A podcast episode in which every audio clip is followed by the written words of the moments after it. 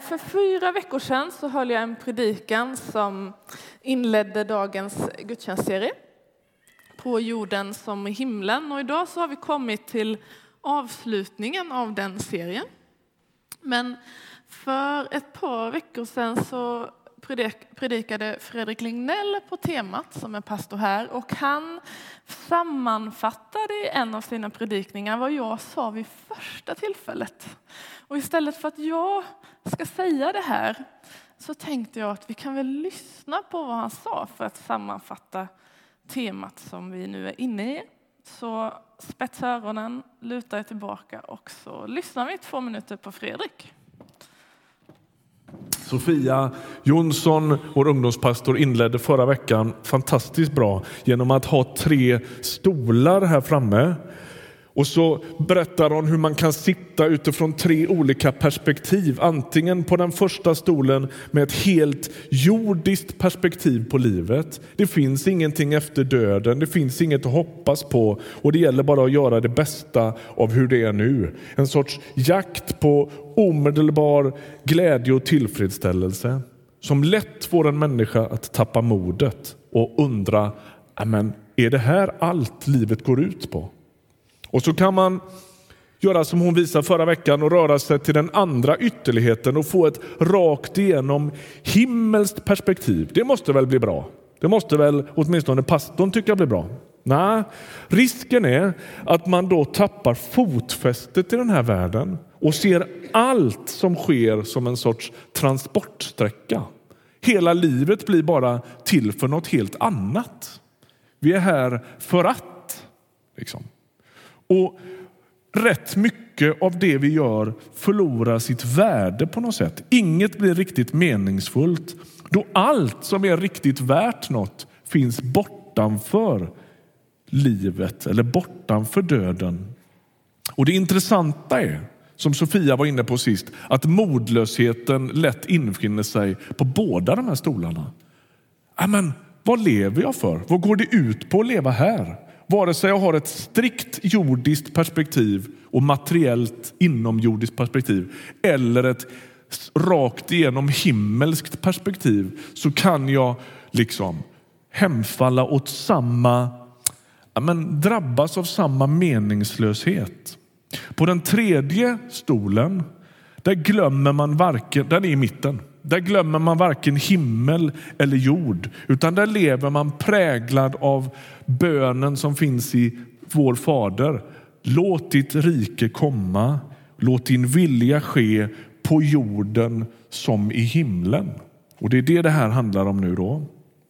Man är helt närvarande på jorden, men med perspektivet att Jesus ska komma tillbaks och att han är det yttersta hoppet för den här världen. Alltså med en sorts dubbelt seende. Och det här är vad... Jag har tagit med mig den tredje stolen på jorden som i himlen. Jag läser igen vad Fredrik sa för att sammanfatta vad den här stolen handlar om. På den tredje stolen glömmer man varken himmel eller jord, utan där lever man präglad av bönen som finns i vår fader. Låt ditt rike komma. Låt din vilja ske på jorden som i himlen. Man är helt närvarande på jorden, men med perspektivet att Jesus ska komma tillbaks och att han är det yttersta hoppet för den här världen. Man lever alltså med ett slags dubbelt seende. Vi ber en bön. Tack Jesus för den här dagen. Tack för att vi får leva här och nu, men också i väntan på att du en dag ska komma tillbaka och göra allting rätt igen. Var med oss nu och låt oss få, få upptäcka vad det innebär att leva på jorden som i himlen. Amen. Vi har ju kommit till den sista delen nu. Jag ska se om jag lyckas med den här mic-grejen. Det gjorde jag inte nu. Tog jag sönder den. Kändes det som. Ja. Vi har kommit till den sista delen. Och frågan är liksom hur det rent konkret tar sig uttryck att leva på jorden som i himlen. Och både i förra gudstjänstserien och i den här gudstjänstserien så har vi först följt Thessalonikerna i Nya Testamentet och fokuserat på första Thessalonikerbrevet kapitel ett. Och för dem så uttrycks det mycket genom att de uträttar saker i tron, de uppoffrar sig i kärleken och de håller ut i hoppet. Men idag så tänkte jag att vi ska titta på några exempel, exempel från Gamla Testamentet för att se hur det här kan få uttrycka sig. För de levde just med det här. De lever här och nu och verkar här och nu. Men väntar också på någonting som ska komma. Vi läser hur några gammaltestamentliga personer beskrivs utifrån Nya Testamentet, ifrån Hebreerbrevet ska vi läsa. Kapitel elva. Hebreerbrevet elva, och så kan vi börja med att läsa vers sju. Där står det så här. I tro byggde Noa, uppfylld av helig fruktan, en ark för att rädda de sina. Sedan han hade fått en uppenbarelse om det som ännu inte kunde ses. Därmed blev han till en dom över världen och fick själv del i den rättfärdighet som kommer av tro. Alltså vi vet inte riktigt när Noa levde, och jag vet inte hur mycket du kan om den här berättelsen och vad du tänker om den.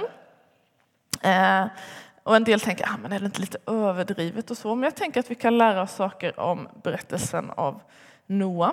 För det berättas då att Noa i tro, i tillit till Gud, så byggde han en jättebåt, en ark, mitt på torra land, som sedan hans familj och en massa djur kom att räddas igenom när den stora floden kom och översvämmade jorden.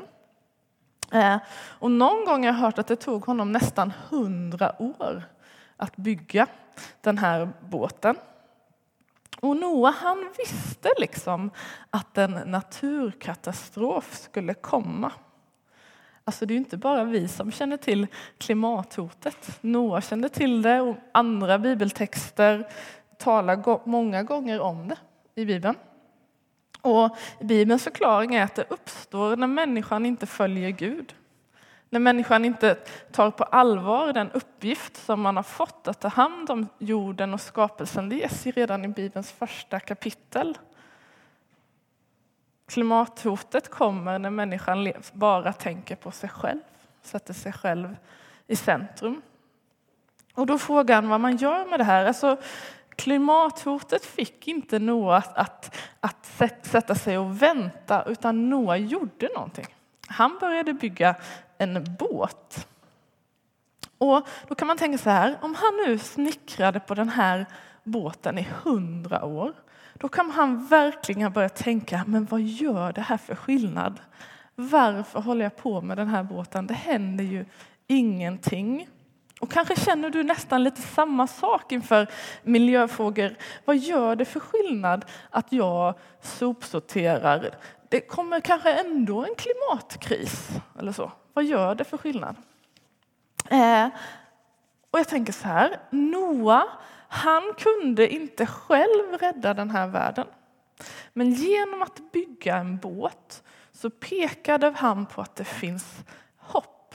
Han var liksom ett slags tecken. Det finns en Gud som har en räddningsplan för den här världen. Och Noas båt fick vara en liten del i det redan där och då. Och så tänker jag så här, när vi här och nu arbetar mot miljöförstöring, när vi tar hand om skapelsen, då kan det, vi kan göra det genom att, jag vet inte, ja, flyga mindre, laga saker istället för att slänga dem, köpa ekologiska och rättvisemärkta bananer. Då tänker jag att vi lever som ett tecken. Vi är ett tecken på vad som ska komma. Eh, och, på, och samtidigt som vi är ett tecken på vad som ska komma, så påverkar vi Så liksom påverkar vi redan här och nu den här världen. Alltså vi lever med de här både och-perspektivet. Okej, vi läser om någon mer person. Det står berättat om här i Gamla Testamentet. Eh, Och Noa, han är en del av det som vi kallar för ursprungsberättelsen. Första Mosebok kapitel ett till elva kallas för ursprungsberättelsen. De har vi ingen aning om när de utspelar sig. Men nu när vi kommer till nästa person, då börjar liksom tideräkningen. Och jag tänkte, det kan vara bra med lite pedagogiska knep. Så nu ska ni få lära er att komma ihåg lite tidsramar. Som alla sträcker ut armarna så här. Kan ni göra det? Så, ungefär. Perfekt. Bra. Ni har nu gjort er en tidsaxel. Och vid er vänstra hand, där, där eh, levde Abraham. Han levde för fyra tusen år sedan. Och sen här vid er högra hand, där är vi idag, tjugo arton. Och i mitten, där korset bildas, där levde Jesus. Okej? Okay? Så, låt oss nu börja, ni kan sätta er, och läsa om Abraham som levde för fyra tusen år sedan. Och han hit, läser man om i, i första Mosebok kapitel tolv, så det är precis efter ursprungsberättelsen. Men vi läser om honom i Hebreerbrevet elva, vers åtta till sexton. I tro lydde Abraham när han blev kallad. Han drog bort till ett land som skulle bli hans, och han drog bort utan att veta vart han skulle komma. I tro slog han sig ner i det utlovade landet som är ett främmande land och bodde i ett tält liksom hans barn och barnbarn Isak och Jakob som hade fått del i samma löfte. Ty han väntade på den stad med fast grund som Gud själv har planlagt och byggt.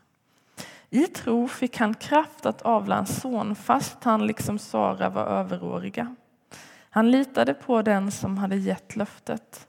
Därför fick han denne ende ma- den ende man som dessutom var så gott som död, en avkomma talrik som stjärnorna på himlen och de oräkneliga sandkornen på havsstranden. I tro så dog alla dessa utan att ha fått vad de hade blivit lovade. De hade bara sett det i fjärran och hälsat det och bekänt sig vara gäster och främlingar på jorden. De som talar så visar att de söker ett hemland. Och om de hade tänkt på vad det land som de lämnat, om de hade tänkt på det land som de lämnat kunde de ha återvänt hit.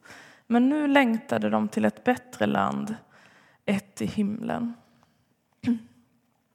Alltså i tillit till Till Gud, i tro, så lämnade Abraham sin hemstad Ur i Irak för att gå till ett nytt land. Och, kan, och man kan undra, varför gjorde han det?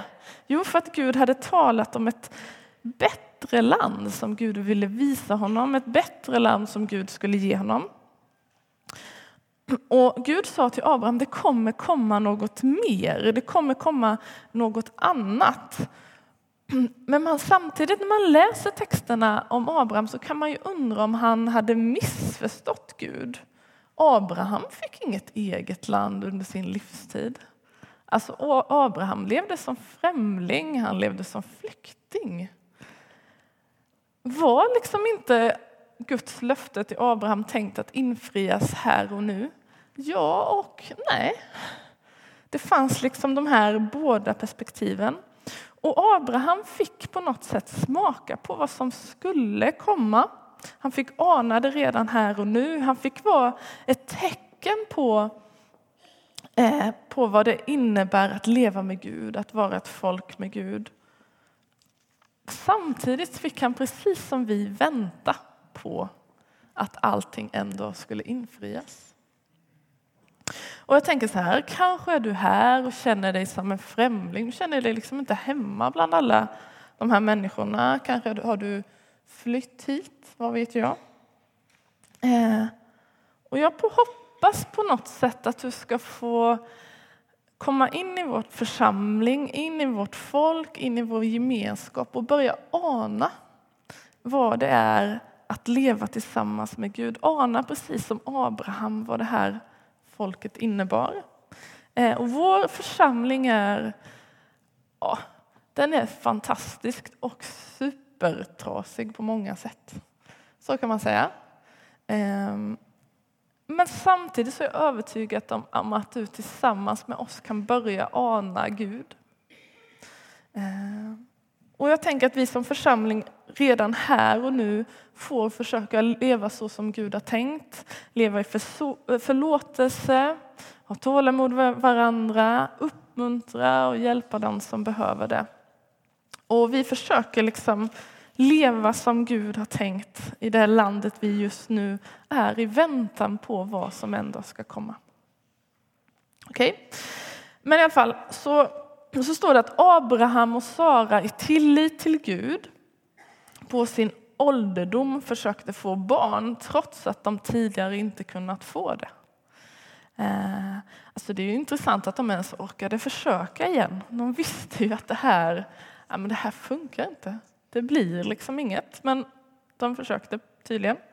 Eh, och jag tänker, och så småningom fick de ju ett barn, Isak. Och jag tänker att, att de kan också få vara ett tecken på, på vad som ska komma.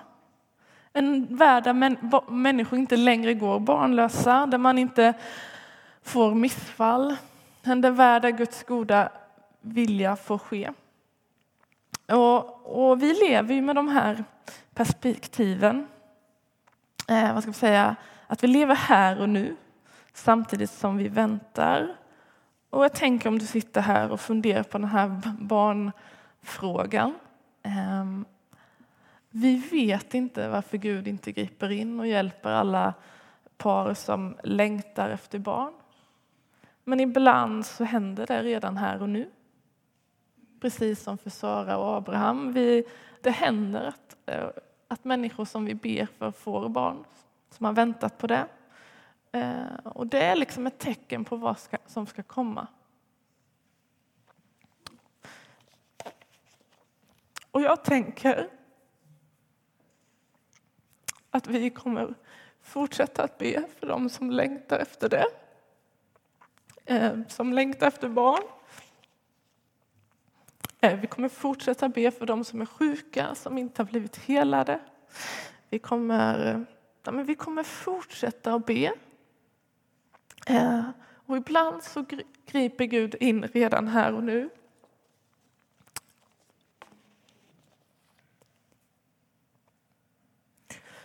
Men det finns också ett himmelsperspektiv. Vi lever liksom på jorden som i himlen. Och en dag kommer Gud göra allting bra igen.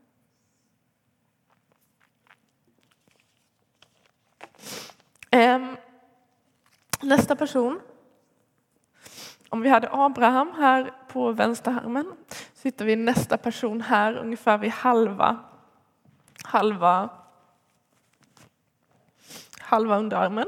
Hur mycket blir det? Ni som är bra på matte. Hur mycket om här är tvåtusen år sedan. Vad, vad kan vi hamna här? tre tusen fem hundra år sedan, femtonhundra år före Kristus. Vem levde då? Mose. En av Bibelns mest kända personer. Eh, vi kan läsa om honom i Hebreerbrevet elva också. Vers eh, tjugotre till tjugonio. Står det så här. I tro höll Mose för... föräldrar sitt nyfödda barn gömt i tre månader eftersom de såg att det var vack- ett vackert barn och de lät sig inte skrämmas av kungens påbud. I tro vägrade Mose som vuxen att låta sig kalla sin son, kallas sin son till faraos dotter. Han ville hellre fara illa tillsammans med Guds folk än att ha en kortvarig glädje av synden. Han såg fram mot lönen som väntade och räknade den smälek som Messias får utstå som en större rikedom än Egyptens skatter. I tro lämnade han Egypten och fruktade inte kungens vrede utan höll ut, därför att han liksom såg den osynlige. I tro instiftade han påskhögtiden med dess blodsbestrykning för att han som dödade, dödade det förstfödda inte skulle röra dem. I tro tågade folket genom Röda havet som på torra land. Men egyptierna försökte så dränktes de. I tillit till Gud så gömde Mose föräldrar sitt nyfödda barn. Alltså de var ju slavar i Egypten, men lät sig liksom inte skrämmas av, av far, att fara hade befallt att alla nyfödda judiska pojkar skulle slängas i Nilen. Så i tillit till Gud så gömde Mose föräldrar sitt barn i tre månader och sen la de honom i en korg och så skickade de iväg honom. Och jag tänker så här, att Mose föräldrar vägrade ställa sig i ledet som sa att vissa barn inte ska få leva. På Mose tid som var de judiska. I vår tid kanske det handlar kanske om barn med funktionshinder till exempel, som vi väljer bort. Vet ni att i Danmark så föds det nästan inga barn med Downs syndrom längre. För att man väljer bort det. Mm. Och, men Guds folk är tänkta att redan här och nu kämpa för det som Gud vill. För Mose föräldrar kämpade för honom trots att han inte var önskad. Och det var ett tecken på vad som ska komma. De gjorde det som var rätt här och nu i visshet om att Gud en dag kommer tillbaka för att göra allt bra igen. Och en dag så kommer allt att förändras, men redan här och nu så fick de vara med och göra skillnad för Mose. Eh, och frågan är ju till oss, på vilket sätt ställer vi, du och jag och vi som församling oss upp för dem som inte är önskvärda i vårt samhälle, de som vi puttar undan. Det kan vara den med funktionshinder, men det kan också vara flyktingen eller änkan eller sådär.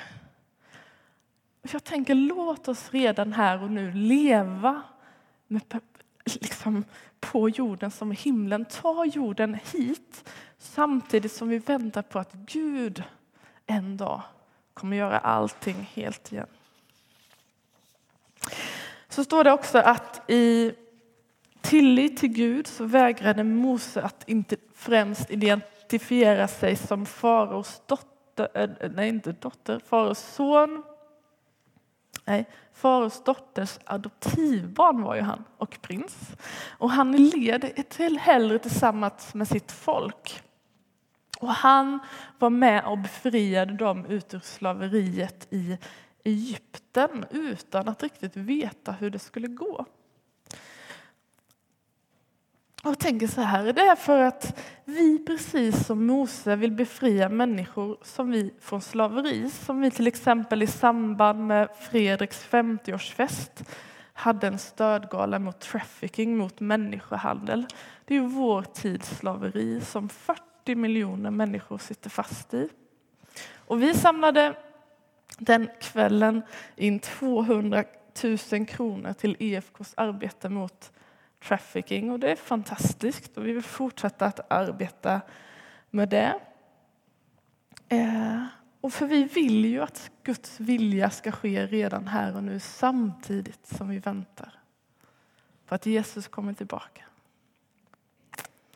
Vi läser Hebreerbrevet trettiotvå till, eller kapitel elva, vers trettiotvå till fyrtio. Behöver jag säga mer? Tiden räcker inte till för att jag ska kunna berätta om Gideon, om Barak, Simson och Jefta, om David och Samuel och om profeterna. Genom sin tro kunde de besegra kungariken, utöva rättfärdighet och få löftena uppfyllda. De kunde täppa till lejonens gap, släcka rasande eld och undkomma svärdets ägg. De var svaga men blev starka, fick kraft i striden och jagade främmande herrar på flykten. Kvinnor fick sina döda tillbaka uppståndna. Andra torterades till döds när de vägrade att låta sig befrias, eftersom de ville nå en bättre uppståndelse. Andra fick känna på hån och prygel, ja också bojor och fängelse. De blev stenade, söndersågade, avrättade med svärd. De gick omkring i fårskinn och gethudar. De led brist, förföljdes och misshandlades. Världen förtjänade inte att hysa dem. De måste hålla till ödemarker och bergstrakter i grottor och jordhålor. Ingen av dessa som genom sin tro har fått Guds vittnesbörd fick se löftet uppfyllas. Gud har förutbestämt att något bättre, något bättre åt oss, och därför ska du uppnå fullkomligheten först tillsammans med oss. Alltså de berättas att de levde med både och. En del fick se lejongap till, till stängas. Det var Daniel, han levde ungefär här, i halva överarmen, för femhundra år före Kristus. Andra fick se sina döda uppstå, och andra blev avrättade. Alltså de levde med både och. De levde att Guds rike blev synligt här och nu, samtidigt som de väntade. Och man kan undra liksom, hur kan en människa leva på det sättet? Hur liksom orkar man med att leva i den här mellanperioden när vi lever både på jorden som, som himlen? Så här har Anton sagt, eller han skrev på Facebook för någon månad sedan, som är min man och som eh, också är pastor här. Anden är given i mellanrummet mellan Guds rikes fullkomning och en, ett nu som präglas av upprustning, rykten om krig och klimatförstörelse. Anden är den som hjälper oss att uthärda avståndet mellan dessa verkligheter. Anden ges för att vi ska kunna be och stöna tillsammans med den skapelse som längtar efter befrielse. Alltså, i kyrkan så talar vi ibland om någonting som kallas för treenigheten. Gud, Jesus och den helige ande, eller fader, son och ande. Och det här är ju inte tre olika gudar, utan alla är en. Det är det vi tror. Och jag tänkte jag skulle försöka beskriva det med en bild. Vi tänker att vi kan låtsas nu att jag är Gud. Det känns ju bra. Låt oss låtsas att jag är Gud. Eh, och min kropp är den treenige guden. Eh, och när Jesus kom till jorden så kan man säga att det var som att en av Guds armar sträcktes ner till jorden. Eh, Jesus som var Gud ah, visade oss hur vi skulle leva. Eh, och vad, Jesus, vad Gud en dag kommer med. Eh, efter att Jesus dött och uppstått så visade han sig för lärjungarna i fyrtio dagar. Sen så tog, åkte han tillbaka till himlen. Och då lovade Jesus att han skulle sända den helige ande. Den helige ande är just nu utsträckt till oss. Det är Guds arm till oss här och nu. Och den helige ande finns hos var och en som tror på Jesus. Man brukar säga att de som tror på Jesus har den helige ande i sitt hjärta. Så när vi lever i den här mellanjordperioden, på jorden som i himlen, så är vi inte ensamma. Du har Gud med dig som troende varje dag. Eh, och det an- Bibeln talar om att anden vill ge oss kraft att dela med oss av vår tro mitt i förföljelse. Anden ger oss kraft att arbeta mot mobbning på arbetsplatser, mot att människor värderas lägre än andra. Anden ger oss kraft att kämpa för den skapelse Gud har satt oss att ta hand om. Anden ger, gör att människor kan bli helade och botade idag när vi ber för dem. Anden, så står det att anden ber för oss med suckar utan ord. När vi inte längre vet vad vi ska be eller vad vi ska säga, då ber anden i oss, åt oss. Och jag tänker att jag skulle vilja avsluta den här gudstjänstserien med att be för oss som församling. Be om att om andens kraft att leva så som Gud har tänkt redan här och nu, samtidigt som vi väntar på att Jesus en dag kommer tillbaka för att ställa allt till rätta. Vi ber. Jesus, tack för att du inte har lämnat oss ensamma. Tack för att du har sänt din heliga ande till oss. Och jag ber att, att, att din ande, du själv i våra liv, ska få växa och bli starkare. Att vi redan här och nu ska liksom få verka för att ditt rike ska få bli synligt. Att du ska bli... Att, att människors liv ska förändras. Att barn som inte har fått möjlighet att gå i skolan ska göra det. Att människor ska få bli helade och läkta. Att vi ska få leva i gemenskap. Att vi ska få leva i förlåtelse. Du vet, allting som du önskar ska få prägla oss, Gud. Men låt oss också bara vänta på dig. Och vara trygga i att ja, men vi kan hoppas på ett helt annat sätt. Det är liksom inte kört. Det är inte mot oss. Du har koll. Du har kontrollen. Tack för att du har allting i din hand. Amen.